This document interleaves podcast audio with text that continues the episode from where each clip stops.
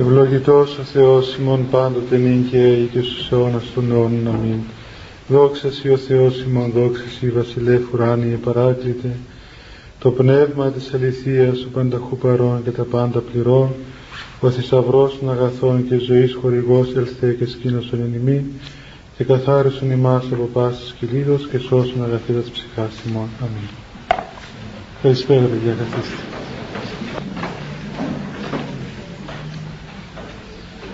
Την περασμένη φορά, αν θυμίστε, είχαμε μιλήσει για εκείνο το θέμα της ομοφιλοφιλίας. Και βέβαια δεν ξέρω μετά τι έγινε με το συνέδριο το οποίο θα είχατε εδώ. Αλλά ήθελα απλώς να σας να σας ε, ε, πω δύο-τρία πράγματα έτσι επεξηγηματικά σε αυτά που είπα γιατί φαίνεται ότι ή εγώ δεν μπόρεσα να τα πω καλά ή μερικοί δεν κατάλαβαν καλά. Εντός πάντων ήξερα βέβαια ότι θα οπωσδήποτε θα προξενούσα μία έτσι παραξενιά ας πούμε αυτά τα πράγματα. Παραδείγματος χάρη κάποιος άνθρωπος ε, του φάνηκε παράξενο ξέρω εγώ σχεδόν ε, σκανδαλιστικό το ότι ας πούμε λέχθηκε ότι ε, εμείς αγαπούμε αυτούς τους ανθρώπους που έχουν αυτό το πρόβλημα. Δεν τους αποστρεφόμαστε, δεν τους μισούμε. Αλλά αυτό δεν σημαίνει ότι ενθαρρύνουμε την αμαρτία αυτή έτσι. Το είπαμε ξεκάθαρα ότι η αμαρτία είναι αμαρτία είναι ε, λόγος και νόμος απαράβατος του Θεού. Ό,τι και να θέλει κανείς να πει όσον και να θέλει κανείς να το δικαιολογήσει δεν μπορούμε να υπερβούμε που δεν είναι λόγο ε, την εντολή του Θεού αλλά όμως ε, οι πατέρες και ο ίδιος ο Κύριος και το πνεύμα δηλαδή του Ευαγγελίου είναι ότι πάντοτε η αμαρτία ε, στυλιτεύεται, η αμαρτία ας πούμε πολεμείται αλλά ο άνθρωπος ο οποίος βρίσκεται υπό το κράτος της αμαρτίας είναι άνθρωπος, είναι αδελφός μας είναι άνθρωπος για τον οποίο ο Χριστός απέθανε και τον αγαπούμε και ότι ο Θεός τον αγαπά και είναι παιδί της Εκκλησίας, είναι παιδί του Θεού και οπωσδήποτε πρέπει λοιπόν ε, η Εκκλησία, εμείς όλοι μας ας πούμε να τον βλέπουμε σαν έναν άνθρωπο τέτοιον ο οποίος είναι ένα μέλος και αυτό του Χριστού. Και εάν κανείς δεν είναι ε, ορθόδοξος χριστιανός, πιστός αλλά είναι απλώς ένας άνθρωπος με ηθικές αρχές τότε οπωσδήποτε εύκολο είναι να κόβει και να πετάσει ας πούμε τους ανθρώπους. Ο ένας είναι αυτό τον κόβαμε τον πετάμε. Ο άλλος είναι το άλλο τον κόβαμε και τον πετάμε διότι ε, λείπει από μας το κριτήριο της αγάπης του Κυρίου και πλέον μένει οι διάφορες δικές μας αρχές. Και έχουμε αρχές, έχουμε γραμμές, έχουμε ξέρω εγώ θέσεις όπως λένε, έχουμε αξίες. Αλλά όλα αυτά τα πράγματα πόρο απέχουν από την αγάπη του Χριστού διότι τελικά η αγάπη του Χριστού σώζει τον άνθρωπο και όχι οι ηθικές αξίες. Η αγάπη του Θεού η αγάπη του Χριστού ο Χριστός είναι αυτός που σώζει τον άνθρωπο. Ε, απλώς έχω μπροστά με ένα, ένα κομμάτι ωραίο από τον έναν Άγιο της Εκκλησίας μας έναν ασκητή τον Αβά Ισαάκ των Σύρων, τον Άγιο Ισαάκ των Σύρων, ο οποίος θεωρείται ένας από τους μεγαλύτερους ασκητές της Εκκλησίας, τους συγχαστές πατέρες, και να ε, σας διαβάσω πώς, ε, τι λέει αυτός ο Άγιος για τους ανθρώπους και για να δείτε τελικά το παράδοξο είναι ότι οι ασκητές οι οποίοι πρέπει να είναι πολύ αυστηροί είναι πολύ επικείς και πολύ φιλάνθρωποι διότι είμαι μόνο των φιλάνθρωπων Θεών. Ενώ αυτοί οι οποίοι δεν είναι ασκητές και δεν είναι ας πούμε άνθρωποι του Θεού είναι πολύ αυστηροί και ε, βέβαια εξηγείται με την πνευματική είναι γιατί αυτό διότι ακριβώς λείπει η αίσθηση της φιλανθρωπίας του Θεού.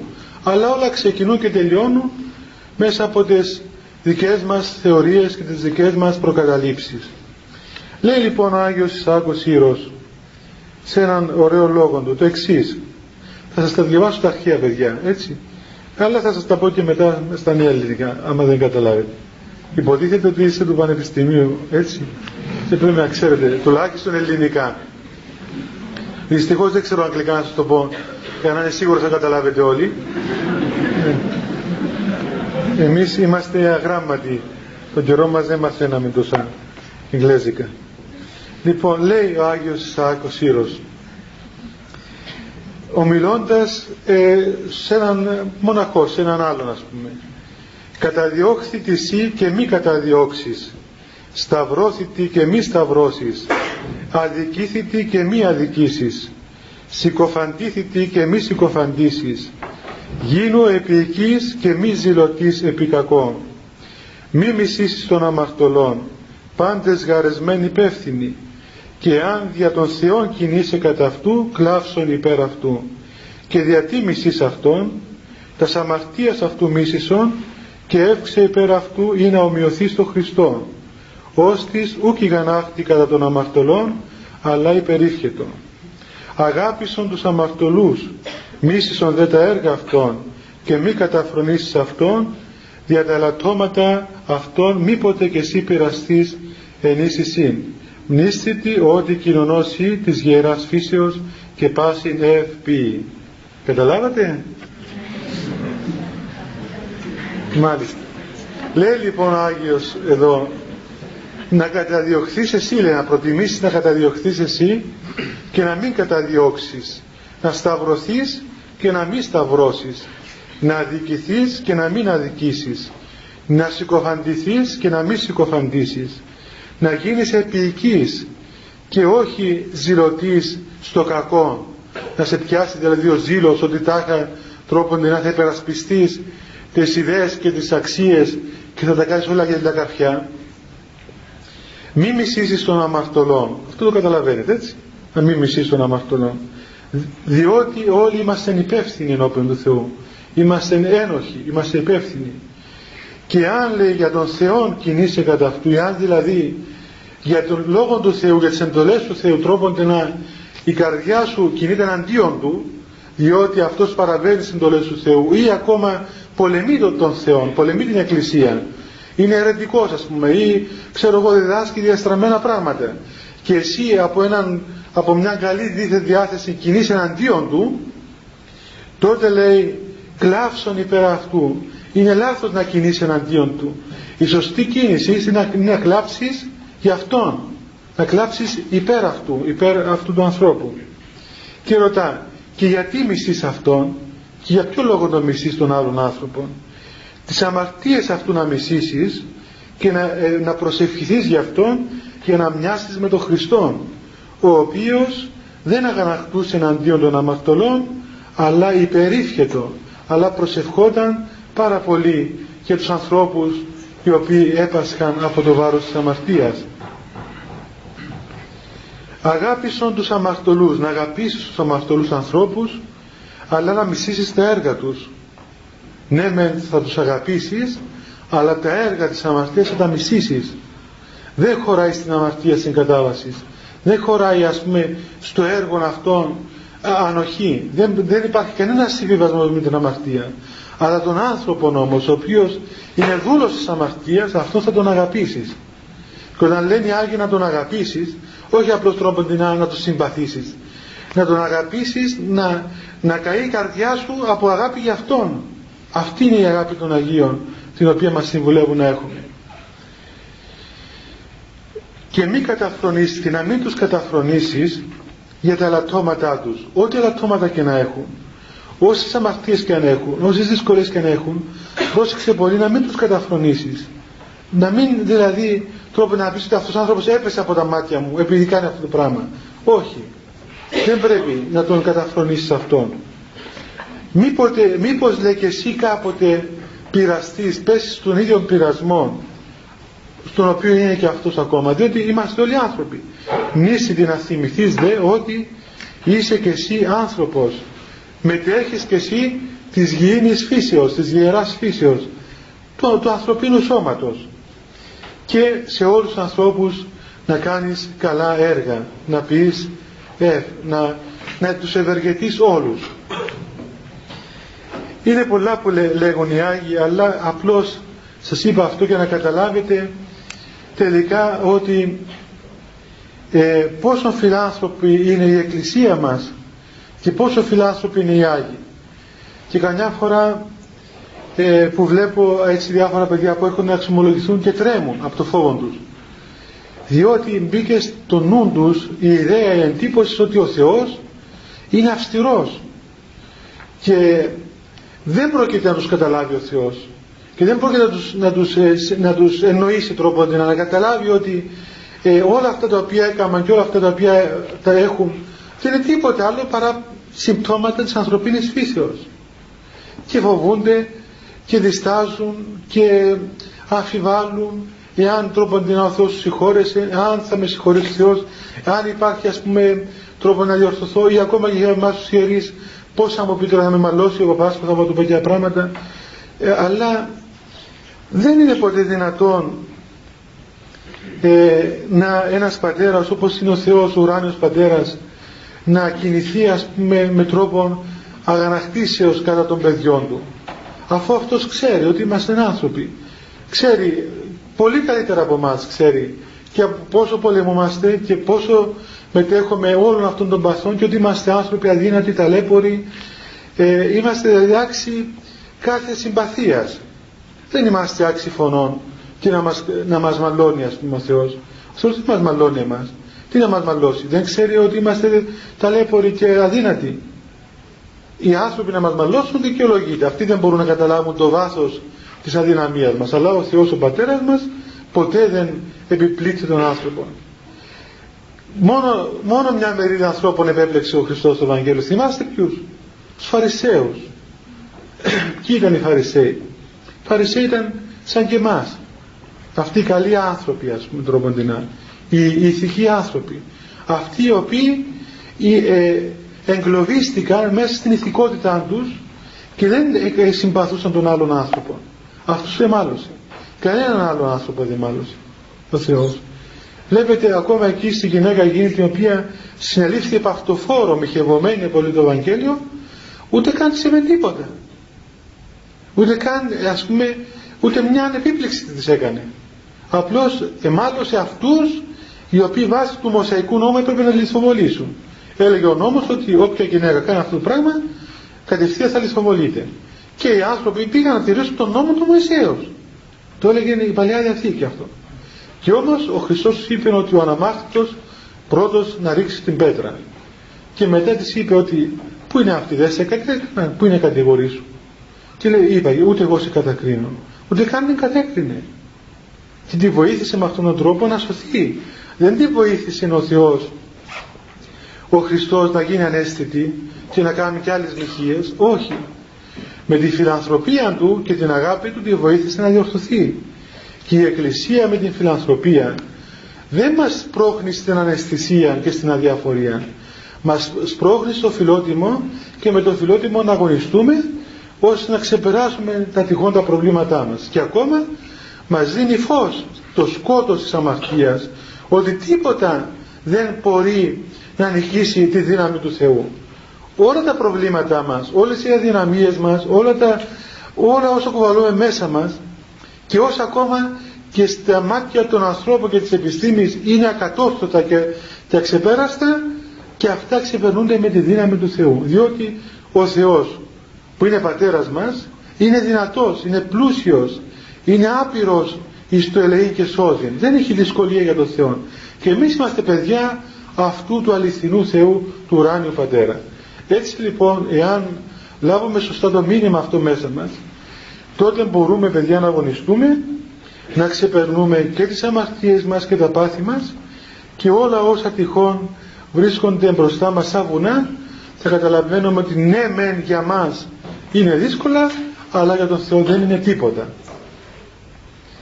Γι αυτό, από αυτό το πνεύμα λοιπόν ε, ήθελα να σας πω ότι ε, εμείς αγαπούμε αυτούς τους ανθρώπους και είναι αδελφοί μας, είναι παιδιά μας, είναι παιδιά του Θεού είναι ψυχές για τις οποίες ο Χριστός έγινε άνθρωπος. Και η μητέρα μας Εκκλησία δεν κόβει και να πετάσει στον δρόμο ψυχές ανθρώπων. Η Εκκλησία μαζεύει τους ανθρώπους και τους βάζει μέσα. Δεν τους πετάει ποτέ έξω. Τον ερχόμενο πρόσμε Ουμή εκβάλλω έξω, είπε ο Χριστός στο Ευαγγέλιο.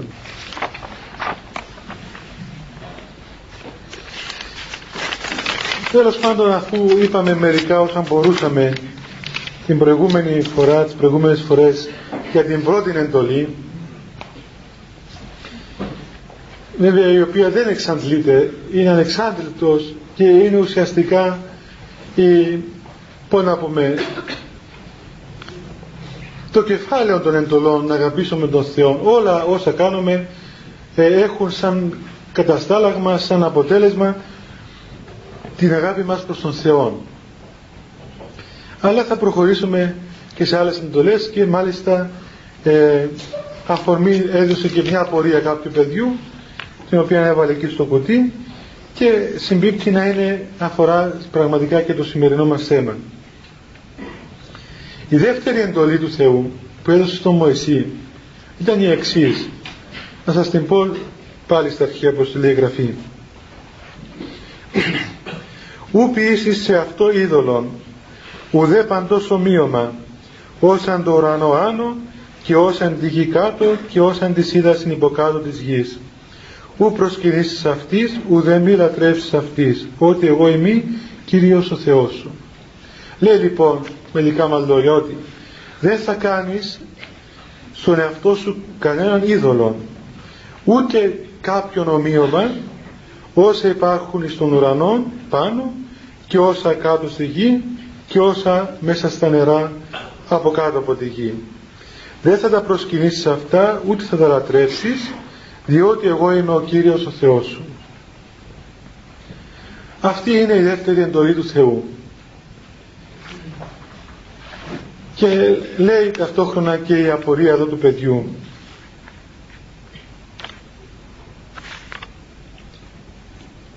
Γιατί χρησιμοποιούμε εικόνες και τους χώρους που ονομάζουμε εκκλησίες με αγιογραφίες κτλ. Δίνοντας ευκαιρία, δίνοντας ευκαιρία σε άλλους να μας κατηγορήσουν ως ειδωλολάτρες. Δεν θα ήταν καλύτερα να μαζευόμασταν σε μεγάλες αίθουσες και να διαβάζαμε από την Αγία Γραφή και να συζητούσαμε. Έξοδος κεφάλων 20 έχει και άλλες απορίες αλλά θα πιάσουμε αυτή τώρα που αφορά εμάς. Πράγματι αυτή η εντολή ε, είναι κατά κόρο χρησιμοποιημένη από ανθρώπους οι οποίοι βρίσκονται εκτός της Εκκλησίας κατά της Εκκλησίας για να πούνε ότι ορίστε η Εκκλησία με τις εικόνες παραβαίνει αυτή την εντολή του Θεού που λέει ότι δεν πρέπει να κάνουμε είδωλα ούτε ομοιώματα ούτε τίποτα. Και δεν πρέπει να τα προσκυνούμε ούτε να τα λατρεύουμε. Διότι ένας είναι ο Θεός ο οποίος είναι πνεύμα και δεν έχει καμιά σχέση με αυτά τα πράγματα άρα η Εκκλησία λένε η οποία ζωγραφίζει τους Αγίους, ζωγραφίζει τον Χριστό, ζωγραφίζει τους τείχους των Εκκλησιών κάνει, ε, παραβαίνει αυτήν την εντολή του Θεού. Βέβαια παιδιά να ξέρετε ότι ε, πώς να πούμε είναι πολύ ε, θα ήταν πολύ επιπόλαια η Εκκλησία να παρέβαινε την εντολή του Θεού.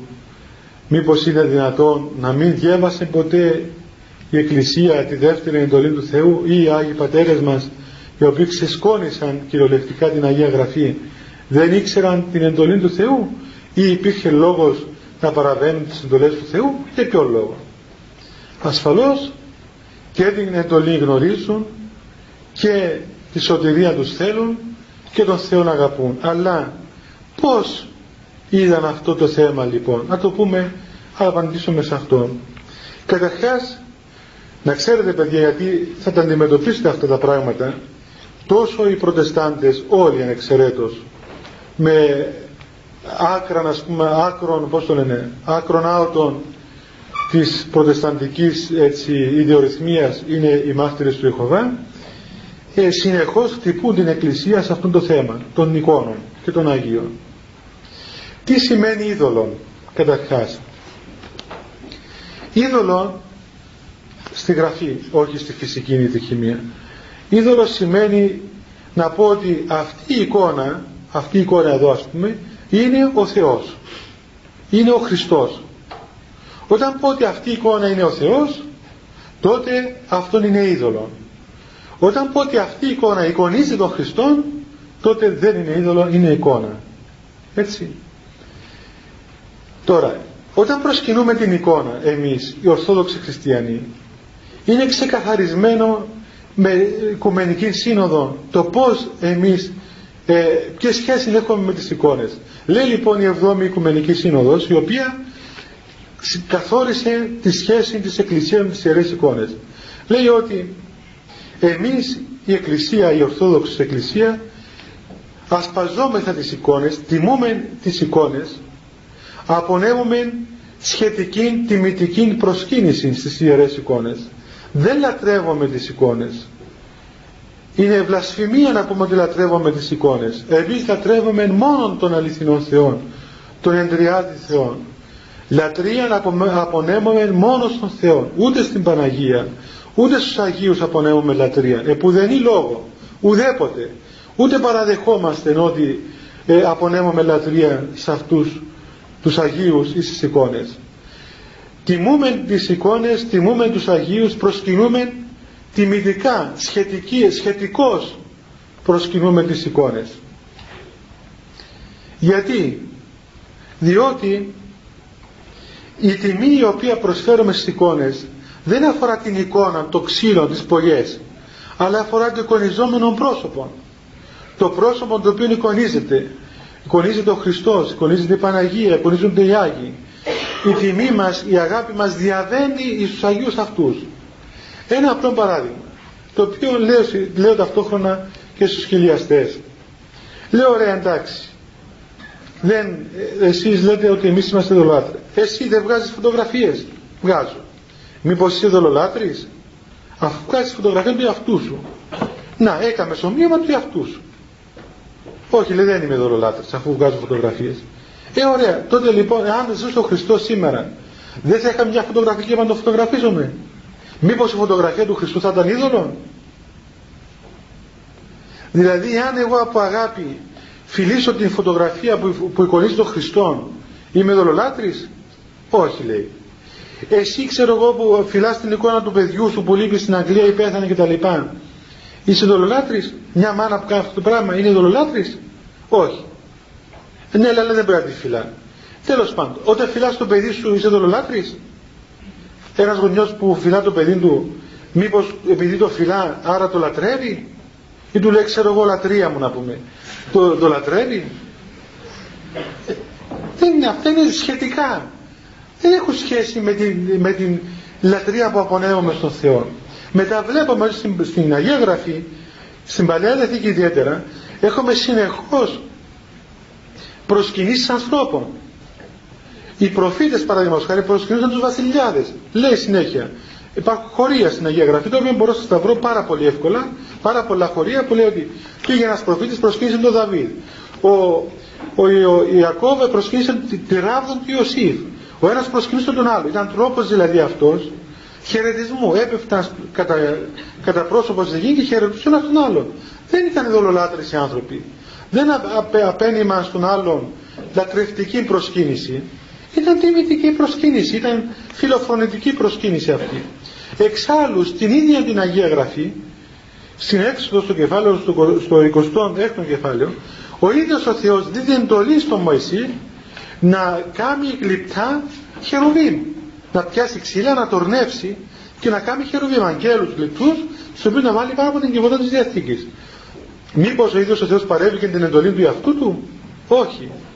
Αλλά όλα αυτά εξηγούνται ως εξής.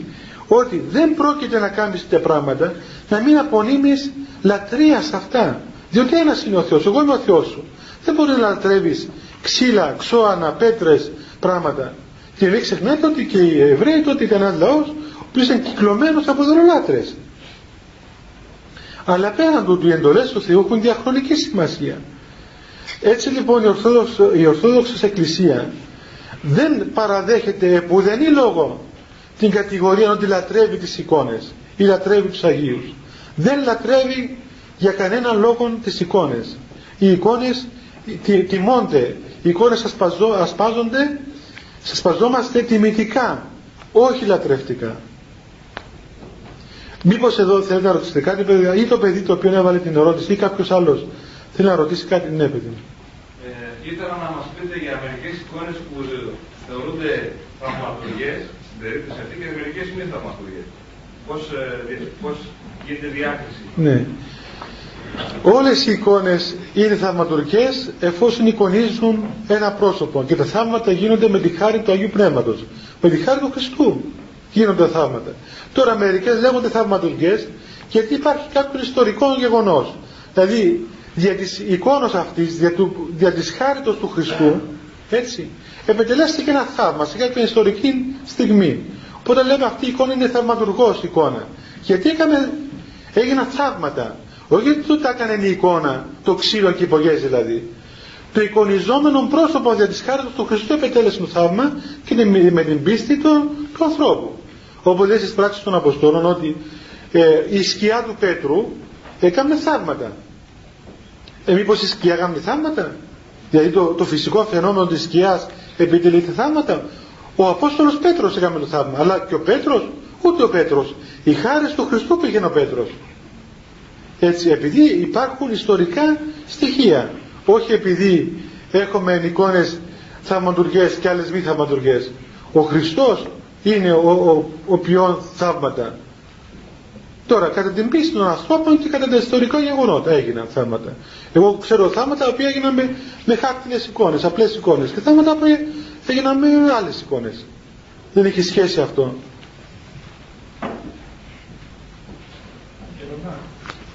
Δεν πες πολύ καλή.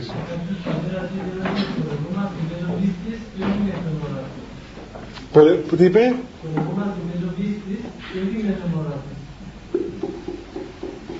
Μεσόρασης διαπίστεως βαδίζομαι ο Απόστολος Παύλος και όχι δια είδους λέει.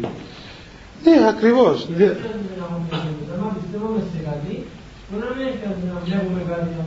Ναι να σου απαντήσω παιδί να σου πω.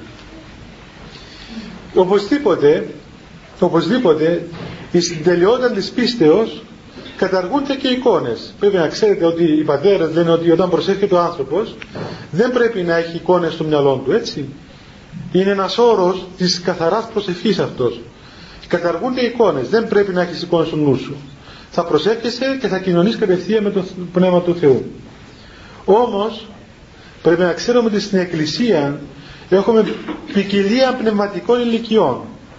Όπως και εμείς διερχόμαστε ποικιλία πνευματικών καταστάσεων και οπωσδήποτε αφού έχουμε ποικιλία πνευματικών ηλικιών σε μέχρι κάποια πνευματική ηλικία, έστω ακόμα και παιδική, βοηθούν οι εικόνες, διότι ο άνθρωπος και με τις αισθήσεις μπορεί να αναχθεί προς τον Θεό, εφόσον είναι άνθρωπος, έτσι. Όπως όταν βλέπεις έναν ακάθαρτο θέαμα, έτσι, κινούνται μέσα σου τα πάθη τα ακάθαρτα. Έτσι, όταν και βλέπεις και ένα καλό θέαμα, κινούνται μέσα σου καλά, καλές έννοιες. Έτσι, όταν βλέπουμε την εικόνα του Χριστού, την εικόνα των Αγίων, τη Σταύρωση του Χριστού, την Ανάσταση του Χριστού, όλα αυτά τα πράγματα, όλα αυτά δημιουργούμε στο νου μας καλές έννοιες, καλές εικόνες. Όπως ταυτόχρονα και οι κακές εικόνες δημιουργούν κακές έννοιες. Και ο άνθρωπος δεν είναι μόνο ψυχή, ο άνθρωπος είναι και νους, είναι και φαντασία, είναι και αίσθημα, είναι και όρασης, είναι όλος ο άνθρωπος. Μία ενότηση ολόκληρη, ψυχοσωματική ενότηση. Και αγιάζεται όλος ο άνθρωπος μέσα στην εκκλησία και πολεμείται και όλος ο άνθρωπος και αγωνίζεται και όλος ο άνθρωπος. Έτσι όπως έχουμε αγώνες, ασκήσεις σωματικές όπως είναι η νηστεία. Έχουμε ασκήσεις σωματικές όπως είναι οι γονικλησίες όπως είναι οι αγρυπτίες όπως είναι οι ορθοστασίες όπως όλα αυτά που έκαναν οι Άγιοι. Τα σωματικές ασκήσεις γιατί τα έκαναν; Μήπως έκανα γυμναστική; Και έκανα μετάνοιες ας πούμε θέλαν να κάνουν δηλαδή εμείς; Όχι. Αλλά ε, ε, αγωνίζονται με, με όλο το είναι τους και όλος ο άνθρωπος αγιάζεται. Και το σώμα και η ψυχή. Όπως έχουμε ψυχικές αμαρτίες και σωματικές αμαρτίες. Έτσι έχουμε ψυχικές ψυχικά πάθη όπως είναι ο εγωισμός, ο φθόνος, η πονηρία όλα αυτά. Έχουμε και σωματικά πάθη όπως είναι τα σαρκικά πάθη όπως είναι ξέρω εγώ η, πώς το λένε, η λεμαργία διάφορα πάθη σωματικά και ψυχικά. Όλος ο άνθρωπος είναι ένα σύνολο, ένα, ένα, μια ενότητα, δεν μπορεί να ξεχωρίσει. και ακόμα να ξέρετε παιδιά του και από επιστημονικής πλευράς έχει φοβερή σημασία το τι βλέπει ο άνθρωπος το έχω πει και μια, άλλη φορά προχθές και στην Άγιο Βαρνάβα αλλά στο πω και σας ότι έχει φοβερή σημασία το τι βλέπει ο άνθρωπος.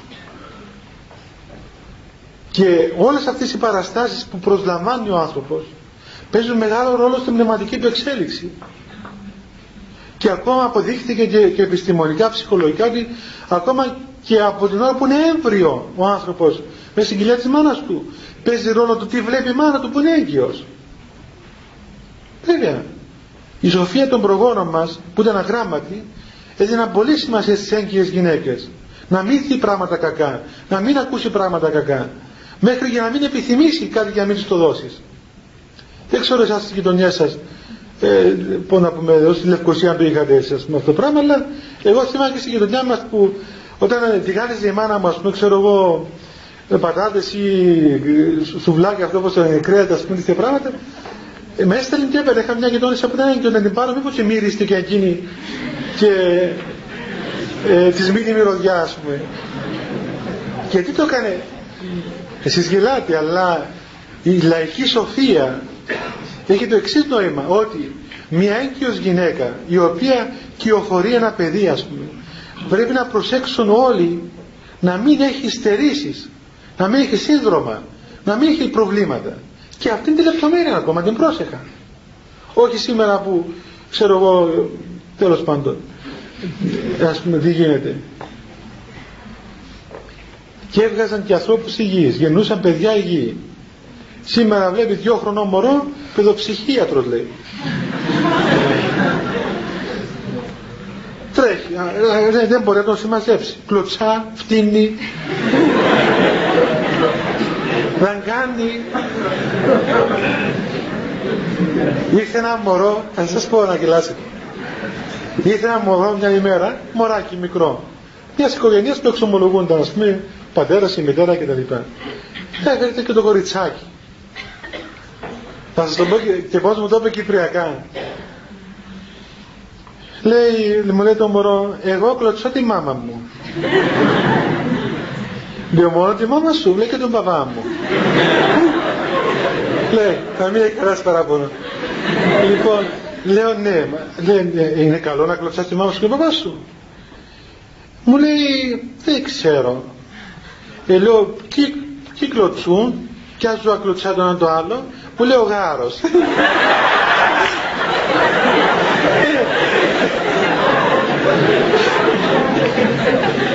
και ύστερα μου το είπε αυτό το κοριτσάκο κίνησε κατάλαβε ότι όταν κλωτσούσε τη μάνα της επιμείνει ένα ζώο. Και ήταν το γαϊδούρι. Ας πούμε. Κατάλαβε δηλαδή τι έκανε και ήθελε να το βάλει στο ψυχίατρο έτσι. Λέω ρε παιδάκι μου δεν είναι ψυχίατρο που θέλει το μωρό αλλά ας πούμε πρέπει να καταλάβετε ότι άμα βλέπει Mickey Mouse το πρωί στη νύχτα που ένας κλωτσά τον άλλον εκεί μέσα ας πούμε, και τρώνε μια δυναμίτιδα ξέρω εγώ μέσα στο στόμα του δεν θα κάνει τέτοια πράγματα τι θα κάνει το μωρό. Οι εικόνες που προσλαμβάνει μέσα του είναι τέτοιες. Ναι, όταν του εξήγησες όμως ότι όταν, όταν το μωρό οδηγήθηκε να συνειδητοποιήσει ότι ένα ζώο κλωτσά το ένα το άλλο τότε ντράπηκε ας πούμε και μετά προχθές μου λέει δεν ξανακλώτησα τη μάμα μου λέω μπράβο τώρα δεν είσαι πια εκείνο το ζώο που μου έλεγες στην άλλη Της είπα μάλιστα θα σου βάλουμε ένα σκηνή στον λαιμό θα σε μπαίνουμε έξω στο χωράφι να, να τρώεις χόρτα όπως το Έχει μεγάλη σημασία λοιπόν το τι βλέπουμε. Και ξέρετε ότι ε, τα μωρά τα οποία μεγαλώνουν με τις παραστάσεις του Χριστού, των Αγίων, της Παναγίας, των εικόνων έχουν άλλη, άλλη ψυχολογία και τα παιδιά που μεγαλώνουν με άλλες παραστάσεις έχουν άλλη ψυχολογία. Ένα άλλο παράδειγμα σας πω. Εγώ, ε, εμείς είμαστε ιερείς ας πούμε λειτουργούμε, κοινωνούμε τον κόσμο. Βλέπεις παιδάκια από χριστιανούς γονείς. Μωρά τα οποία οι γονείς τους τα γέννησαν τα παιδιά τους με προσευχή. Από την ώρα που συνελήφθηκαν τα παιδιά ας πούμε, μέσα στην κοιλιά της μάνας τους. Η μητέρα προσευχόταν, ο πατέρας προσευχόταν, υπήρχε ατμόσφαιρα προσευχής μες στο σπίτι, ξέρω εγώ με νηστεία προσευχή κοινωνούσαν συχνά η μητέρα κτλ. Και είναι 50 ημερών βρέφος, 60 ημερών βρέφος. Έρχεται, κοινωνάει, ούτε κλαίει, ούτε τίποτα, τίποτα, τίποτα. τίποτα. Ανοίγει το στοματάκι του χαριτωμένο σαν αγγελούδι. Κοινωνάει, σαν να καταλαβαίνει τι κάνει. Είναι εξοικειωμένο με τη χάρη το μωρό αυτό. Βλέπεις άλλα, του λες τόσα πράγματα ας πούμε, τόσα αυτά αδύνατο. Δεν μπορεί να πλησιάσει με τίποτα. Γιατί, διότι έχει ενέργεια μέσα του αντίθετη από αυτό το οποίο ε, γίνεται εκεί. Άσε εκείνα τα βλακώδη που λένε οι, οι μητέρες, το χρυσό πουλάκι και το χρυσό δοντάκι και τέτοια πράγματα. Εκεί είναι βλασφημία, ας πούμε. Εγώ άμα μου πούνε έτσι, πετάω μακριά τις, τις μάνες, ας πούμε, που λένε τέτοια πράγματα. Δεν είναι σωστό να λέμε. Λέμε του μωρού τι είναι. Να πεις του μωρού τι είναι. Του πεις ότι θα πάμε και αυτό παιδί μου είναι ο Χριστός. Να καταλάβει τον Χριστό, να το μιλήσει των προτέρων. Από το Σάββατο τη νύχτα. Να το εξηγήσεις το πρωί, να το ξαναπείς. Να εξοικειωθεί. Αλλά πώς θα εξοικειωθεί αφού δεν βλέπει. Δεν αγαπά τον Χριστό, δεν τον βλέπει. Ο τέλειος άνθρωπος δεν χρειάζεται εικόνες. Υπερβαίνει τα, τα αισθητά πράγματα. Ούτε εικόνες, ούτε ψαλμοδίες, ούτε τίποτα. Αλλά ο ατελής χρειάζεται εικόνες. Και είμαστε ατελείς μέχρι να φτάσουμε στην τελειότητα. Και όχι μόνο εικόνες χρειαζόμαστε. Και ψαλμοδίες χρειαζόμαστε. Και ύμνους και όλα αυτά τα οποία υπάρχουν. Και υπήρχαν και στην Παλαιά Διαθήκη.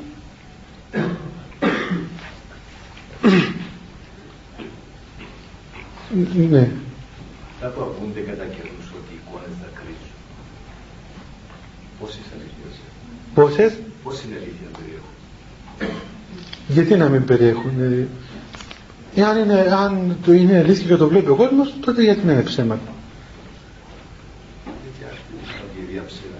Πρώτα ακούμε ότι θα κρίζει τα εικόνα, μετά έχουν και διαψεύδουν. Είναι... Μα εξαρτάται και τα διαψεύδουν, παιδί μας. Ε, χρειάζεται μια προσοχή έτσι, να μην είμαστε επιπόλαιοι άνθρωποι. Αλλά αν είναι γεγονός, είναι γεγονός, είναι γεγονός. Ποιος μπορεί να το, να το αρνηθεί, ας πούμε, ότι είναι γεγονός; Υπάρχουν εικόνες που βγάζουν μύρο. Μύρο, τρέχει μύρο από πάνω του. Δεν το βλέπουν όλοι. Δεν το βλέπει ένας. Αν το βλέπει μόνο ένας, δυο, τρεις, πέντε, δέκα, πούμε εντάξει. Όταν το βλέπουν όλοι.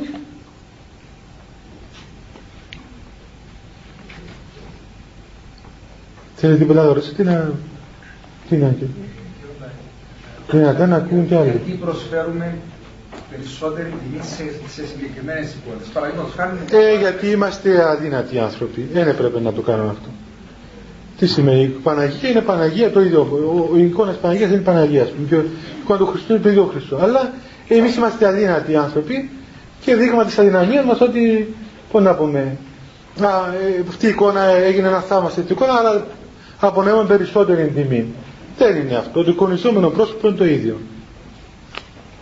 Ναι. Μια, μια ερώτηση που αφορά δασκάλους ίσως. Όταν ε, στο μάθημα των θρησκευτικών έναν μωρό, έναν μαθητής μικρός, ε, του ζητηθεί από τον δάσκαλο να το γραφήσει τον Χριστό ή την Παναγία. Πώς το βλέπετε εσείς αυτό; Οπότε το μωρό μπορεί να το παραμορφώσει ίσως στο πρόσωπο. Το να παραμορφώσει ένα μωρό το πρόσωπο του Χριστού δεν είναι τίποτα. Εκείνο είναι μωρό και θα κάνει μορίστικα πράγματα, ας πούμε. Έτσι. Αλλά το όταν παραμορφώνει μεγάλο το πρόσωπο του Χριστού είναι πρόβλημα. είναι. Δεν είναι τίποτα ένα μωρό να παραμορφώσει το πρόσωπο του Χριστού. Το μωρό έτσι, ξέρει έτσι κατάλαβε. Ε, δεν είναι τίποτα αυτό. Δεν θα πιάσουμε την εικόνα που κάνει το μωρό, τη βάλουμε στο προσκυνητάρι. Ε, είναι για το μωρό εκείνη η εικόνα. Είναι παιδικό. Δεν, δεν είναι κοίτας.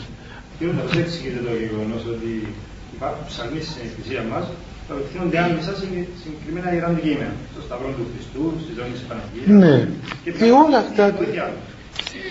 Δεν είναι, δεν είναι τη βοήθεια των αντικειμένων που επικαλούμαστε. Είναι τη, τη χάρη του Θεού η οποία αγίασε τα αντικείμενα αυτά. Ναι, ναι, τη χάρη του Θεού. Ε, φαίνεται ότι είναι έτσι, αλλά δεν είναι αυτό το, η διδασκαλία διδασκαλία είναι ότι η χάρη του Θεού που αγίασαν τα αντικείμενα, αγίασαν τον Σταυρό, αγίασαν τα αντικείμενα των Αγίων. Σε αυτήν τη χάρη απευθυνόμαστε και σε αυτή τη χάρη αποβλέπουμε όχι στα αντικείμενα. Μήπως και ο άρθρο της ευχαριστίας, τι είναι, το σώμα του Χριστού που κοινωνούμε. Είναι ψωμί και κρασί, είναι η χάρη που εσκήνωσε στα αυτά και τα μετάβαλε σε σώμα και αίμα Χριστού. Αγιάζεται η ύλη δηλαδή, προσλαμβάνεται η ύλη και αγιάζεται. Και δίδεται πίσω σε εμάς ως Αγία. Ναι, Πέτρο.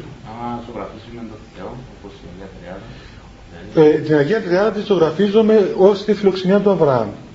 Εκεί που εμφανίστηκε τυπικά ο Χριστό, ο, ο, η Αγία Τριάδα. Αυτή είναι η Ορθόδοξη Αγιογραφία. Ξέρετε ότι πριν λίγα χρόνια με κυκλοφορούσαν μερικές εικόνες που ήταν ερωτικές εικόνες.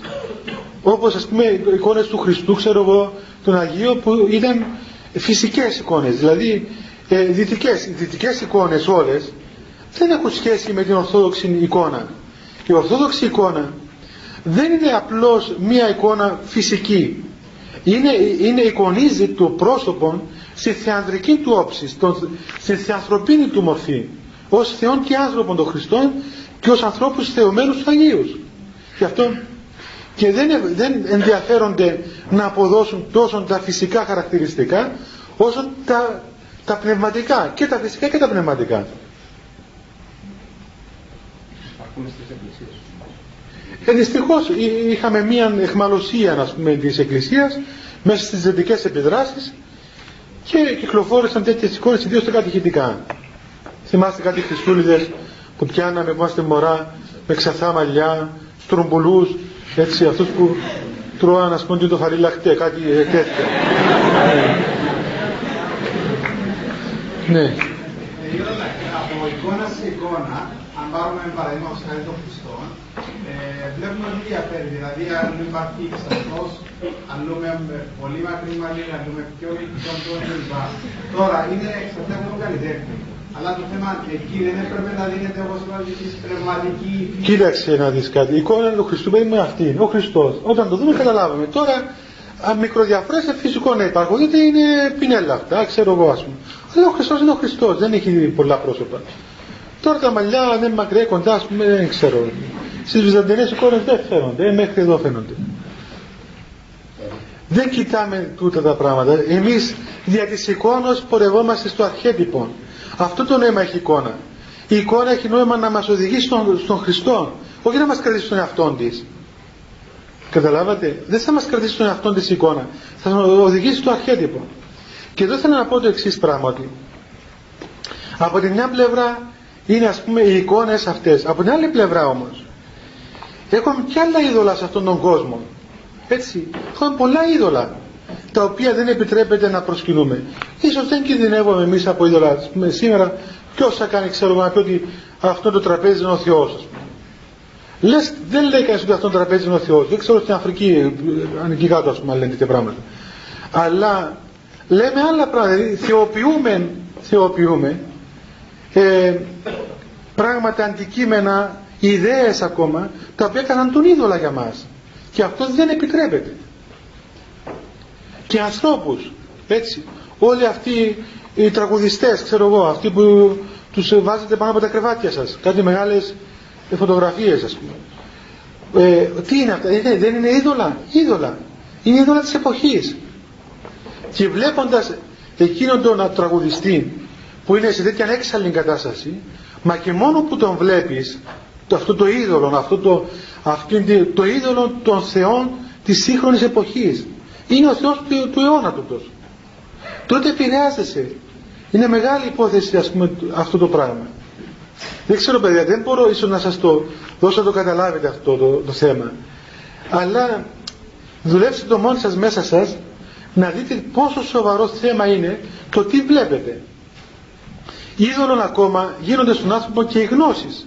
Έτσι. Κάποιος ο οποίος απολυτοποιεί τη γνώση, την επιστήμη. Και αυτό γίνεται είδωλος αυτό. Τα χρήματα, τις, τις ειδονές, τις αμαρτίες, τις ιδέες. Όλα αυτά είναι είδωλα, τα οποία δεν επιτρέπονται. Πρέπει να καταρρεύσουν τα είδωλα. Και έχουμε και έναν άλλον είδωλο ακόμα. Υπάρχει και ένας κίνδυνος να κάνουμε και έναν είδωλο του Χριστού. Ο οποίος είναι πολύ, πολύ μεγάλος κίνδυνος αυτός να κάνουμε έναν είδωλο του Χριστού να προσκυνούμε αυτό το είδωλο του Χριστού και να μην είναι ο Χριστός και τι θέλω να πω με αυτό Όταν ένας άνθρωπος ε, φτιάχνει μια δική του πνευματικότητα χωρίς να καθοδηγείται σωστά, χωρίς να ελέγχεται η πνευματική του ζωή, χωρίς να υφίσταται την πνευματική αγωγή από πνευματικούς έμπειρους πατέρες, τότε ο κάθε ένας από εμάς, ο οποίος κινείται μόνος του με, τα, με τον λογισμό του, όπως λέμε εμείς, με το μυαλό του ας πούμε, τότε δημιουργεί μια δική του αντίληψη περί Θεού. Ένα δικό του Χριστό, ένα δικό του Θεό, κομμένο και φτιαγμένο στα μέτρα του και λέει αυτόν τον Χριστό τον λατρεύει. Αλλά τέτοιος Χριστός είναι ακίνδυνος. Διότι δεν ζητά τίποτα από αυτόν.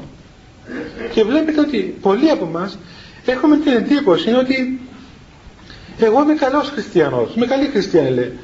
Πάω στην εκκλησία, προσεύχομαι, κάνω γιορτές, κάνω το ένα, κάνω το άλλο, δεν κάνω εκείνο, δεν κάνω το άλλο και είμαι καλός. Δεν έχω τίποτα. Αγαπώ τον Θεό, βέβαια τον πιστεύω, τον λατρεύω.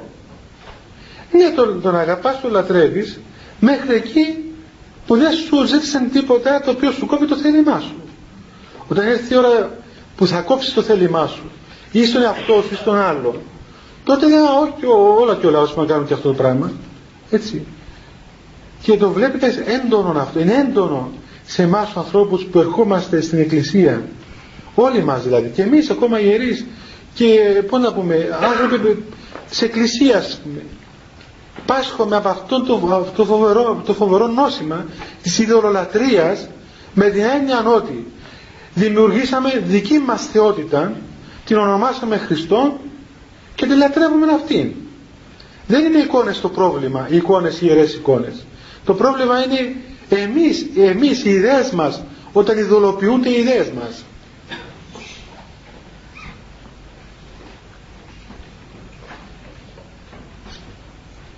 Θέλει να ρωτήσετε κάτι ή να απαντήσουμε και στις άλλες ερωτήσεις του παιδιού. Ναι, πες πολύ καλή. Ο Σταυρός; Ναι, ο Σταυρός, παιδί μου, είναι, είναι το, το όργανο στο οποίο πάνω σταυρώθηκε ο Χριστός για τη σωτηρία μας. Έτσι. Ο Σταυρός πριν να σταυρωθεί ο Χριστός δεν σήμαινε τίποτα, ένα φωνικό όργανο. Σκότωναν πάνω τους κακούργους από τη στιγμή που, που πάνω σε αυτόν ο Χριστός εσταυρώθηκε και απέθανε για μας και χρησιμοποίησε τον, τον Σταυρό για να σώσει εμάς και του θανάτου του ο Σταυρός αγιάστηκε. Και κάνοντας εμείς το σημείο του Σταυρού έτσι ομολογούμε τη σωτηρία μας για του Σταυρού του Χριστού. Όπως λέει ο Απόστολος Παύλος ότι εγώ λέει εγώ καυχόμαι στο Σταυρό του Χριστού. Είναι καύχημα για μας ο Σταυρός. Δεν είναι ότι σημαίνει τίποτα. Είναι, είναι το σύμβολο, είναι, είναι το σχήμα πάνω σε αυτό σταυρώθηκε ο Χριστός. Αν δηλαδή δεν ήταν σταυρός και ήταν εκεί, ήταν ξέρω εγώ οτιδήποτε άλλο, θα ήταν και το άλλο. Και όταν μπαίνουμε, όταν μπαίνουμε στην εκκλησία, που λέει και εδώ η ερώτηση, και κάνουμε το σταυρό μας, ακριβώς ο σταυρός, εφόσον αγιάστηκε με το αίμα του Χριστού και εφόσον αυτό είναι το, το τρόπο, είναι το εργαλείο με το οποίο άνοιξε σε εμάς τον παράδεισο, τη βασιλεία του Θεού, την είσοδο μας στην αιώνια ζωή. Ακριβώς κάθε φορά που επικαλούμαστε τον Χριστό και κάνουμε το, το, το σύμβολο του Τιμίου Σταυρού πάνω μας, αυτό ε, ελκύει τη Θεία Χάρη, όπως όλα τα γερά αντικείμενα. Και απόδειξης, απόδειξης ότι ε, έχουμε χιλιάδες παραδείγματα, μέτρητα παραδείγματα στην Εκκλησία, που δαιμονικές ενέργειες, δαίμονες, ε, πώς να πούμε, διαλύθηκαν μπροστά στο σύμβολο του Τιμίου Σταυρού. Να σας πω παιδιά ένα θαύμα το οποίο έκανε ο πατήρ Παΐσιος. Ε, όταν ζούσαν ακόμα και αυτό μου το είπε ένα παιδί το οποίο ζει είναι καθηγητής φυσικός στη Θεσσαλονίκη. Είπε ότι θα τα γράψει και σαν βιβλίο τώρα που πέθανε ο πατήρ Παΐσιος, δεν ξέρω αν θα τα γράψει επώνυμα. Αλλά το ξέρω από πρώτο χέρι ας πούμε. Αυτό το παιδί λεγόταν Θανάσης, Αθανάσιος είχε έρθει στο Άγιον Όρος και ήταν μπλεγμένο με τους γκούρου, αυτούς τους Ινδουιστές. Από περιέργεια ήρθε στο Άγιον Όρος, ε, δεν ξέρω πώς έπεσε ε, και γνωριστήκαμε και μου έλεγε τέτοια ας πούμε πράγματα, οπότε εγώ τον οδήγησα στον πατέρα Παΐσιο. Τον πήγα στον Γέρο Παΐσιο, οπότε ο, ο Γέρος άρχισε να του μιλάει ας πούμε για την Ορθοδοξία και τέτοια πράγματα. Ο Θανάσης αποδεχόταν τον γέροντα γιατί ήταν ισχυρή προσωπικότητα, ένας ασκητής Άγιος κτλ. Αλλά επέμενε και έλεγε ότι ε, είτε Ορθόδοξος Χριστιανός είσαι, ασκητής, είτε βουδιστή, Ινδουιστής ασκητής είσαι, το ίδιο πράγμα. Διότι έχουν και αυτοί οι ασκητάς, έχουν και αυτοί φαινόμενα πνευματικά, έχουν ξέρω εγώ τέτοια πράγματα. Του έλεγε ο γέροντας ότι δεν είναι έτσι θανάσια πράγματα, έχουμε διαφορές, έχουμε όχι εκείνος, το βιολίν του. Και βέβαια ακόμα ζαλισμένος μέσα στα Ινδουιστικά όλα. Ήταν πολύ μεμοιημένος, με είχε πολλές εμπειρίες τέτοιες, πάρα πολλές εμπειρίες. Τέλος πάντων μέσα στα πολυλογώ αποφάσισε να πάει στην Ινδία. Έκαμε τα διαβήματα, πήρε θέση σε ένα άστραμ εκεί, που το λένε αυτά άστραμ, που εκεί κάνουν ε, εκπαίδευση στα γιόγκα και σε αυτά και ήρθε από τα γεννόρια να μας αποχαιρετήσει κιόλας. Ε, του λέω βρε τρελάθηκες τι πάνε να κάνεις τίποτα είχε, ήταν το όνειρο της, της ε, ζωής του να πάει στην Ινδία ε, πήγαμε μαζί στο κύριο Παΐσιο ο κύριο Παΐσιο του λέει ρε Θανάση ρε έχασες το μυαλά σου πας στην Ινδία τίποτα αυτός καλά του κύριο Παΐσιο πάνε αλλά εγώ θα σου χαράσω τη δουλειά σου εκεί κάτω που θα πάεις. Αυτός δεν καταλάβει τίποτα. Του λέω, καλά, πάει μάλιστα του λέει, θα πιάσω ένα κατσαβίδι, του λέω, σου ξεβιδώσω καμιά βίδα, να σου χαλάσω δουλειές εκεί κάτω στην Ινδία και θα γελούσε ο γέροντας. Έφυγε ο Θανάσης, πήγε στην Ινδία, ήρθε μετά από 5-6 μήνες πίσω, νευριασμένος, μπαρουτιασμένο, να μας φάνηκε και καλά. Άσε που μου έστειλε ένα γράμμα εμένα και με σκυλόβρισε στο γράμμα, διότι δίθεν να με, να με αφήσετε ήσυχο και προσεύχεστε για μένα και όλα μου πας στραβά και ξέρω εγώ. Του τρέξα εγώ στο τέλος. Λοιπόν τι έπαθε αυτός στην Ινδία; Πήγε στο Άστρα έκαμε τρεις μήνες στο Άστρα ήταν πολύ καλός μαθητής καθόταν ξέρω εγώ σε σχήμα πώς το λένε εκεί ας πούμε λοτού και ξέρω εγώ θα μου το έλεγε εκεί και ανέπνε και ε, ξανέπνε έκανε ε, γιόγκα και αφού έκαμε τους τρεις μήνες απεφάσισε να πάει στα βουνά εκεί στα Ιμαλάια να βρει έναν κούρο μεγάλο, φημισμένο.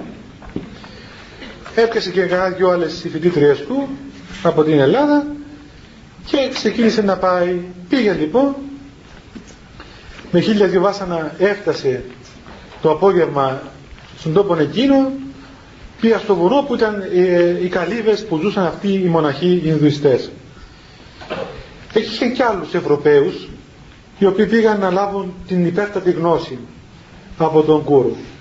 Ο γκουρού καθόταν ο Κακομύρης κάτω από ένα δέντρο, σταυρωμένα τα πόδια του, ξέρω εγώ σε στάση διαλογισμού και πήγαιναν όλοι μπροστά του, γονάτιζαν και τον έβλεπα στα μάτια. Και αυτός τους έβλεπε στα μάτια και δεν έγινε τίποτα, δεν μιλούσαν καθόλου. Και τους έβλεπε και τους μετέφερε γνώση. Λοιπόν, τέλος πάντων, Σέβα, σεβαστό να πούμε αφού πήγαιναν ε, μου λέει τώρα θα ότι δύο-τρεις μπροστά από αυτό ήταν ένας Γάλλος ξέρω ότι ήταν πήγε έκατσε μπροστά από τον κούρο τον κοίταζε τον κούρο ε, και άρχισε να τρέμει εκείνος να, να τρέμει σπαρταρά σπαρταρά σπαρταρά να, χτυπάει, να χτυπιέται ξέρω εγώ τρόμαξε αυτός με τι συμβαίνει εδώ; Λένε οι μαθητές σε άλλη μοναχή ότι σιωπή λέει ότι τώρα του χαρίζει την υπέρστατη γνώση αυτού. Εντάξει, ποιος άφριζε, δαιμονίστηκε δηλαδή. Αλλά τέλος πάντων, αφού έτσι είπαν, έτσι είπαν. Ε, έφτασε ο Θανάσης ένα δυο μπροστά του, πότε σταμάτησε ο Γκούρου, είπε ότι φτάνει πλέον, δεν μπορώ άλλο, κουραστικά. Τους άλλους θα σας δω το απόγευμα. Όμως, θα πάτε πρώτα στο, στο βουνό, 15 λεπτά ψηλά, είναι ο ναός εκεί, θα προσευχηθείτε, και θα επιστρέψω το απόγευμα για να είσαστε έτοιμοι να σας δώσω τη γνώση. Και φεύγοντα χαιρέτησε όλους. Και του είπε το Θανάση από πού είσαι, από Ελλάδα, από Ελλάδα, ξέρω εγώ, φιλόσοφοι αυτά, έχει διαβάσει ο Γκούρου. Ε, λέει, θα χαρώ πολύ, σας δω το απόγευμα, λέει το Θανάση. Εντάξει, ε, χάρηκε κιόλας που υπήρξε και φιλίε με τον Γκουρού. Ε, πού είναι ο ναός, πάνω. Πήγαν όλοι μαζί να προσκυνήσουν πάνω στον ναό. Δέκα λεπτά με τα πόδια. Μπαίνοντας μέσα στον ναό, είδε ότι μέσα στον ναό υπήρχαν είδωλα. Αυτά που λέει εδώ η γραφή. Δηλαδή είχαν κάτι αγάλματα, φοβερά όπως έχουν αυτοί, το κάτι κοιλιές μεγάλες είδατε, ε, κάτι κοιλιές μεγάλες, με ξέρω εγώ κάτι κεφάλια ελέφαντα, τέτοια πράγματα. Ναι. Ε, και εκεί μπροστά του έκαιγαν κάρβουνα Και πήγαιναν όλοι, γονάτιζαν, α πούμε, που έκαναν υπόκληση και έπιαναν μια φούχτα λιβάνι και το έρχονταν μέσα.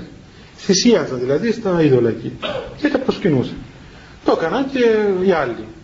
Ήρθαν και η σειρά του αυτού.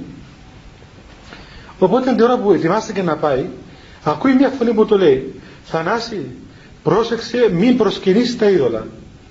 Αυτός δυνατή φωνή. Τα έχασε, α πούμε, του κοιτάζει δεξιά-αριστερά να δει αν ας πούμε άκουσε κανένας άλλος. Κανένας δεν είχε να ακούσει. Ε, ε ποιος ξέρει τι, ε, δεν άκουσα καλά, μπορεί να είναι τίποτα ας πούμε ψυχολογικό, αλλά σε τρέμει κιόλας. Ε, πάει να κάνει ακόμα ένα βήμα, να πλησιάσει, ακούει πιο δυνατά τη φωνή, τη φωνή του Γέροντα Παΐσιου και του λέει πρόσεξε μη θυσιάζεις τα είδωλα. Πολύ ισχυρή φωνή, σαν βροντή ήταν η φωνή του ας πούμε. Οπότε αυτός τα χάσε, αλλά νευρίασε κιόλας. Λοιπόν, σου λέει τώρα αυτός ε, θα μας κάνει εδώ κουμάντο, ας πούμε ότι θέλει εκείνος.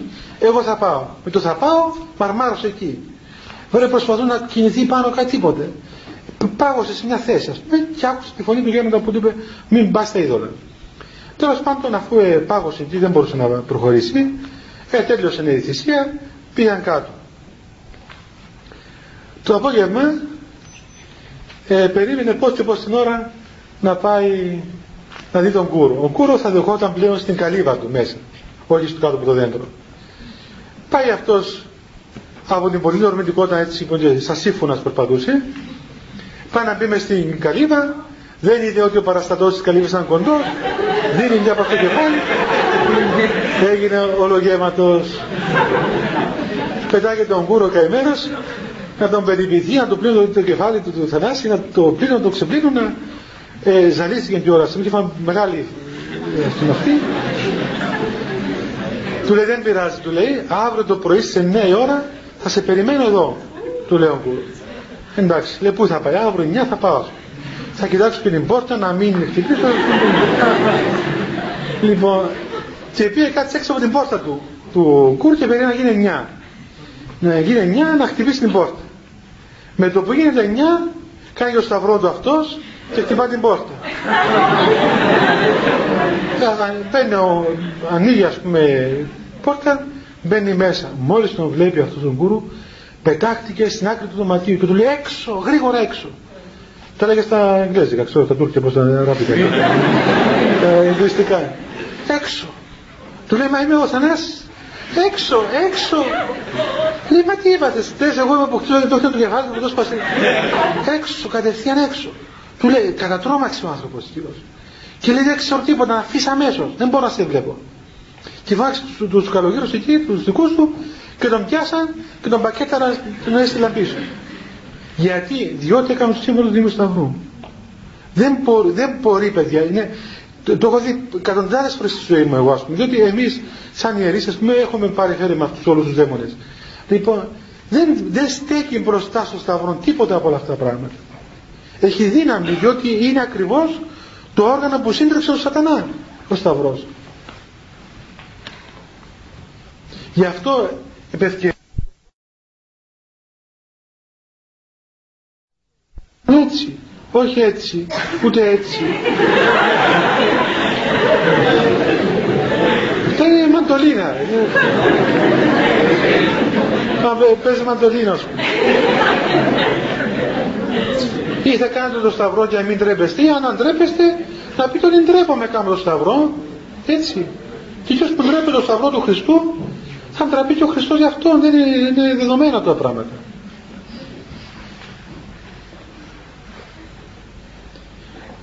Μήπως ρωτήσετε κάτι; Κάτι σχετικό. Ναι.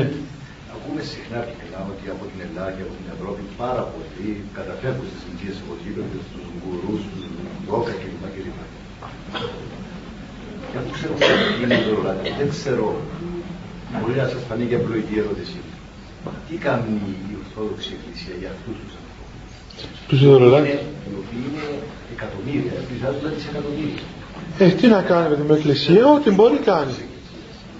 Ό,τι μπορεί κάνει. Έχει και στην Ινδία Ιεραποστόλους που εργάζονται ιεραποστολικά και το ότι διατηρεί η Εκκλησία την αλήθεια είναι μεγαλύτερη προσφορά στον κόσμο. Αυτό. Αλλά... Θέλω να πω όπως στάρισα στην Πώς στην Ινδία κήρυξε ο Απόστολος Θωμάς στην Ινδία. Πήγε ο Απόστολος Θωμάς στην κήρυξη. Για τώρα, Και τώρα υπάρχει. Υπάρχει ένας, ένα, ένας ιερομόναχος στο ποτάγιο Νόρος ο Πατήρ Ιγνάτιος και ένα κλιμάκι ιεροαποστολικό μαζί του. γίνονται. Πώς βέβαια. Είχαμε εμείς στο Άγιο Όρος ένα χώτια ο οποίος λέγεται Πάτερ Δανιήλ. Δηλαδή έγινε Ορθόδοξος, Χριστιανός και είναι και ιερέας. Είναι Ινδονήσιος από την Ινδονησία και στην Ινδονησία τα χώτια, μουσουλμάνος. Ήταν ο, ο, μόνος, ο μοναδικός ορθο- ο χριστιανός Ορθόδοξος που υπήρχε στην Ινδονησία. Ίσως και ο μο- μοναδικός χριστιανός, δεν θυμάμαι καλά. Αυτός ήρθε στο Άγιον Όρος, το βαφτίσαμε και από χώτιας έγινε μοναχός και μετά έγινε ιερέας. Τώρα είναι στην Ινδονησία και εργάζεται ιεραποστολικά. Και μου έλεγε αυτός ο, ο Πάτερ Δανιήλ ότι ας πούμε όταν ήταν χώτσας έκανε, έκανε ε, επικλήσεις στους δαίμονες και μιλούσε μαζί του, μαζί τους. Μας έλεγε δημόσια. Και είναι φοβερό πράγμα τι, με τη μαγεία, τι, τι, με τη μαγεία, τι γίνεται σε αυτούς τους χώρους. Και μάλιστα πριν λίγο καιρό είχα μια επικοινωνία και μου έγραψε ένα γράμμα και ε, ακριβώς έλεγε το πόσο δηλαδή τι δύναμη έχουν τα μυστήρια της Εκκλησίας ακριβώς κατά αυτών των ανθρώπων. Ίσως άλλη φορά να, να ασχοληθούμε ειδικά παιδιά με αυτό το θέμα. Ε, ίσως έτσι λίγο γρήγορα να σας τελειώσω αυτές τις απορίες του παιδιού να μην νομίζω ότι τις προσπερνούμε. Λοιπόν, λέει γιατί οι ιερείς χρησιμοποιούν ράσα. Τι σημαίνουν και γιατί χρησιμοποιούν χρυσού, χρυσούς σταυρούς και χρυσά αντικείμενα στην εκκλησία. Καταρχάς παιδιά κοιτάξτε, δεν έχει τίποτα το χρυσό στην εκκλησία. Μην είστε αφελείς να νομίζετε ότι υπάρχουν χρυσά πράγματα στην εκκλησία. Ε, όλα είναι ψευδεπίχρυσα. Τίποτα δεν είναι χρυσό. Έτσι αλλήμον τώρα είναι τα χρυσά. Τότε πρέπει να είμαστε δισεκατομμυριούχοι. Όπως έρχονται στο μαχαιρά μερικοί γιαγιάδες που κάνουν βάλαμε κάτι πολυέλους μπρούτσινους και είναι γαλλισμένοι ξέρω εγώ κυβερνικομένοι και λέει ολόχρηση λέει. Πολύ έλεγε, ολόχρηση. Λέω να σου κόψουμε κανένα κομμάτι γιαγιά. Θα πάρεις. Ρε παιδί μου, ολόχρηση πολύ, μα δυνατόν να είναι, να είναι 500 κιλά χρυσάφι. Λοιπόν, στην εκκλησία, παιδιά, τι, τι συμβαίνει. Στην εκκλησία τα, τα αντικείμενα, τα γεγονότα, έχουν όχι μόνο ε, πραγματική σημασία, έχουν και συμβολική σημασία. Έτσι. Αυτή η δίθεν φαινομένη μεγαλοπρέπεια. Δεν είναι ότι είναι πραγματική. Μην νομίζετε ότι αυτά που βλέπετε φορούν και δεσποτάδες και τα χρυσά που γυαλίζουν. Όλα ψεύτικα είναι. Δεν έχει τίποτα από χρυσό. Λοιπόν, στα σπίτια μας, έτσι, όλοι έχουμε τα καλύτερα πράγματα. Στην εκκλησία είναι στάβλος. Γιατί, διότι η εκκλησία, παιδιά, έχει τα δικά της αντικείμενα και ο Θεός δεν είναι κάτι το πρόχειρο. Δεν μπορούμε να προσεχόμαστε πρόχειρα στη λατρεία του Θεού. Άλλον η πτωχία και η απλότης, άλλον η πολυτέλεια που καταδικάζεται και άλλον ο σωστός τρόπος. Και καμιά φορά η φαντασία μας μας βγάζει έξω από τα περιθώρια. Έτσι, τα ράσα τι σημαίνουν, δεν σημαίνουν τίποτα παιδί μου τα ράσα. Τα ράσα είναι, είναι ένα ένδυμα μοναχικό το οποίο επέζησε διαμέσου των αιώνων. Είναι μαύρα διότι συμβολίζουν ακριβώς αυτήν την, την, πώς να πούμε, την κατά Θεόν ζωή των μοναχών, το κατά Θεόν πένθος, το πένθος, την, την ματαιότητα των πραγμάτων, την αμαρτία, όλα αυτά τα πράγματα, τα οποία φωτίζονται μέσα στο φως του Χριστού. Δεν σημαίνει ότι αν βγάλει ένας μοναχός τα ράσα δεν είναι μοναχός. Δεν στέκομαι εκεί ας πούμε. Είναι πέραν αυτών των πραγμάτων. Επέκεινα των νοωμένων, το, το φαινομένο όπως λένε οι πατέρες. Θα σας πω κάτι και θα τελειώνω γιατί τέλειωσε και η ώρα. Ίσως να σας το έχω ξαναπεί αλλά σας το ξαναπώ γιατί είναι ενδεικτικό της φαντασιοπληξίας του κόσμου. Όταν είμαστε στο Άγιον Όρος και ερχόντουσαν οι Κύπροι στο Άγιον Όρος και τα λοιπά, μας επενούσαν εμάς τους Αγιορείτες ότι α, εδώ εσείς ασκητές, Άγιον Όρος και τα λοιπά, όχι σαν εμάς στην Κύπρο τα μοναστήρια μας που είναι όλο πολυτέλεια. Και έφερα ως παράδειγμα τον Κίκο, όπως ξέρετε όλοι. Και έλεγαν ότι να, πήγαμε στον Κίκο και κατασκανδαλιστήκαμε. Τότε ήταν, ήταν μόλις πρωτόγεννη. Γιατί τι έγινε στον Κίκο, περιέργεια γιατί μην το μάθουμε. Τι έγινε στον Κίκο; Βάλαν κάτι μάρμαρα στον Κίκο, γρανίτες, γυαλιστά, τα οποία είναι φρίκι, είναι ξέρω εγώ σκάνδαλο μεγάλο, όλος ο κόσμος σκανδαλίστηκε. Δεν μπορούμε πια να πάνε προς τον Κίκο. Άσε που λέγανε ότι τα βάλανε και για ειδικούς λόγους ας πούμε. ε, ξέρω εγώ για τις γυναίκες, κάτι φαντασίες τέλος πάντων. Ότι φαίνονται και... Τέλος πάντων, Έλεγε γρανίτες έλεγα, γρανίτες. Εγώ δεν είχα ποτέ μου γρανίτη. Στο Άγιον Όρος πού να δω γρανίτη. Όταν ήρθα στην Κύπρο, με έφαγε περιέργεια να πάω στον Κύπρο να δω κι εγώ και τα μάρμαρα. να πάω τα μάρμαρα που, που φεντζάσουν, που γυαλίζουν, που... τι, τι μάρμαρα είναι αυτά; Τα οποία περπατάς πάνω, ας πούμε, και περπατάς μόνος σου, ξέρω εγώ τι...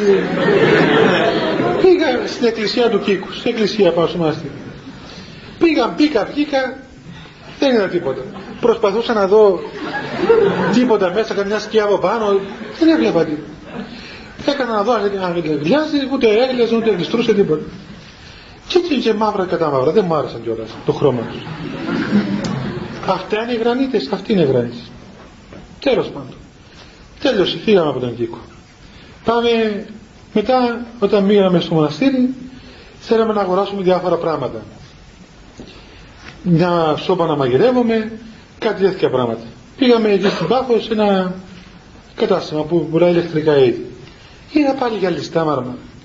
Λέω δεν μου λες αυτό το μάρμαρο κάτω τι είναι, λέει γρανίτης. Καλά, η πάνκι σου λέει γρανίτης. Ο τότε ένα αδελφή μου σπίτι, την κουζίνα σου τι είναι, λέει γρανίτης. Καλά ρε παιδί με συσχημώσατε τα αποχωρητήρια γρανίτες. τα αποχωρητήρια τους είναι γρανίτες. Και σκανδαλίστηκαν από το γιατί να βάλει ο Κίκος γρανίτη κάτω. Και υπήρχε και αιτία γιατί το έβαλαν, με διότι τελικά οι ίδιοι οι αρχαιολόγοι επιμένουν να μπαίνει γρανίτης κάτω στα αρχές εκκλησίε για να απομονώνει την υγρασία. Είναι το πιο σκληρό μάρμαρο, το οποίο δεν φτύρεται, ότι μπαινοβγαίνουν χιλιάδες άνθρωποι μέσα και απομονώνει από την υγρασία που τραβάει πάνω εκκλησία. Και είναι και απέσιο βέβαια. Δεν είναι, έχει το ρότα ενός ελληνικού μαρμάρου. Θέλω να πω, η, η φαντασία του κόσμου, παιδιά, πού φτάνει. Είναι φοβερό πράγμα. Εγώ προχθέ ξέρω εγώ στην Αγία εξομολογηθεί Ξομολογήθηκε, διάβασα ευχή και έφυγε. Τώρα που πήγε να φύγει, έβαλε το χέρι μου στην τσέπη να βγάλω το σκήνη μου. Και μπερδεύτηκε με τα κλειδιά μου. Τα κλειδιά του κελιού μα πούμε, και κάποιο να τα ξεμπερδέψω. Και ακούστηκε έτσι και έκανε έτσι, α πούμε, κουδούνισαν τα κλειδιά. Και αυτή λέει συγγνώμη και ανοίξε πορτοφόλι να μου δώσει μερικά χρήματα. Νόμιζε ότι κουνούσα την τσέπη μου εγώ να ακούσει τα γρόσα να μου δώσει γρόσα. και μη χειρότερα ρε παιδί μου. Φαντάσου δεν μου το έλεγε δηλαδή.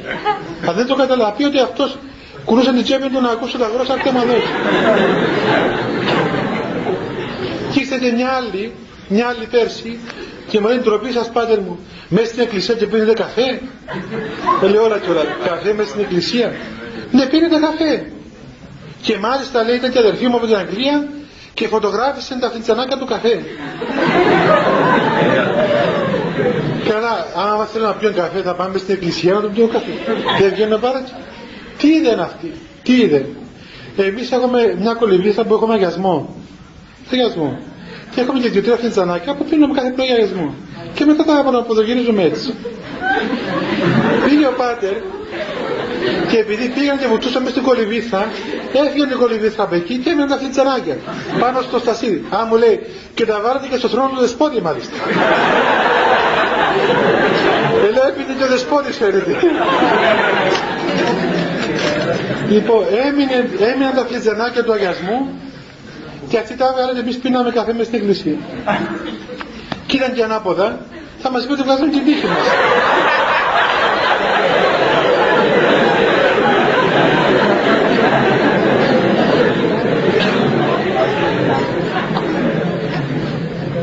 λοιπόν, εντάξει παιδιά, πούμε και καμιά πορεία, ε.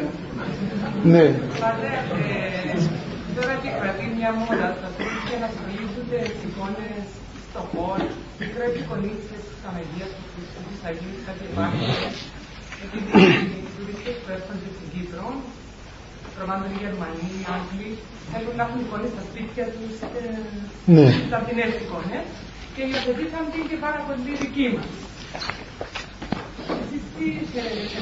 Είναι καλό πράγμα να έχουμε στα σπίτια μας εικόνες, διότι έχουμε εικόνα εποπτική θέα του προσώπου του Χριστού. Εξάλλου εικόνα που δεν το είπαμε, μαρτυρεί τη σάρκωση του Θεού Λόγου. Ομολογούμε τη σάρκωση του Χριστού. Και αντί να έχουμε, ξέρω, τους αφηρημένους πίνακες που κάνεις ένα 24 ώρα καταλάβεις τι είναι, έτσι. Ε, Όπως πήγα και εγώ στο προεδρικό μέγαρο προχθές και όλο αφηρημένου πίνακες εκεί μέσα. Έκανα χάθηκα ρε παιδί μου, έχουμε ολόκληρη παράδοση. Ολόκληρη παράδοση. Και δεν έχει, ας πούμε, Δηλαδή ε, μας εκφράζουν εμάς οι αφηρημένοι πίνακες. Να έχουμε λίγο του Χριστού, τον Αγίο, να τους βλέπουμε, να δούμε τα μωρά μας. Να ε, δοκιμάστε να δείτε. Βάλτε στο σπίτι σας εικόνες των Αγίων, να δείτε ότι θα αλλάξει όλη η ατμόσφαιρα του σπιτιού σας. Είναι καλό πράγμα. Όχι να το κάνω για, για στολίδι δηλαδή, αλλά να το κάνω για ευλάβεια. Θα αλλάξει όλη η ατμόσφαιρα του σπιτιού. Και θα ζεσταθεί το σπίτι, θα σε ελκύει μέσα. Ναι. Ε, η μεγαλοπρέπεια καμιά φορά τον ναό τι συμβολίζει. Η ετοιμασία των Κοίταξε, μεγαλοπρέπεια, παιδί μου, δεν είναι μεγαλοπρέπεια. Εάν δούμε στην Παλαιά και ο Θεός πώς διέταξε νομοσύνη να κάνει την σκηνή του, την σκηνή του μαρτυρίου με πόση λεπτομέρεια και πόσα χρυσάφια και πόσα αυτά ε, ο ίδιος ο Θεός επέβαλε.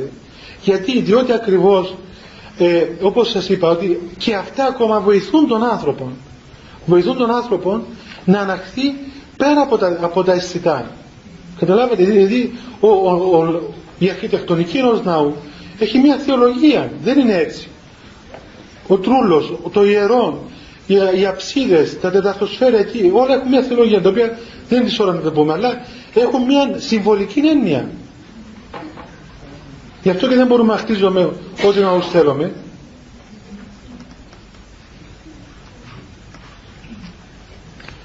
Εντάξει παιδιά.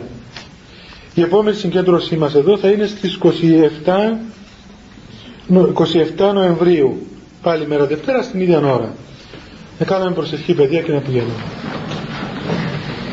Χριστέ το φως των αληθινών το φωτίζουν και αγιάζουν πάντα άνθρωπον ερχόμενο στον κόσμο. Σημειωθεί το εφημάς το φως του προσώπου σου. Είναι αυτό ψώμεθα φως τα πρόσιτον και κατεύθυνον τα διαβήματα ημών προς εργασία των εντολών σου. Πρεσβείες της Παναχράντου σου Μητρός και πάντως σου των Αγίων Αμήν διευχών των Αγίων Πατέρων ημών Κύριε Σου Χριστέ ο Θεός ελέησον ημάς. Αμήν. Καλό βράδυ παιδιά αυτός μαζί σας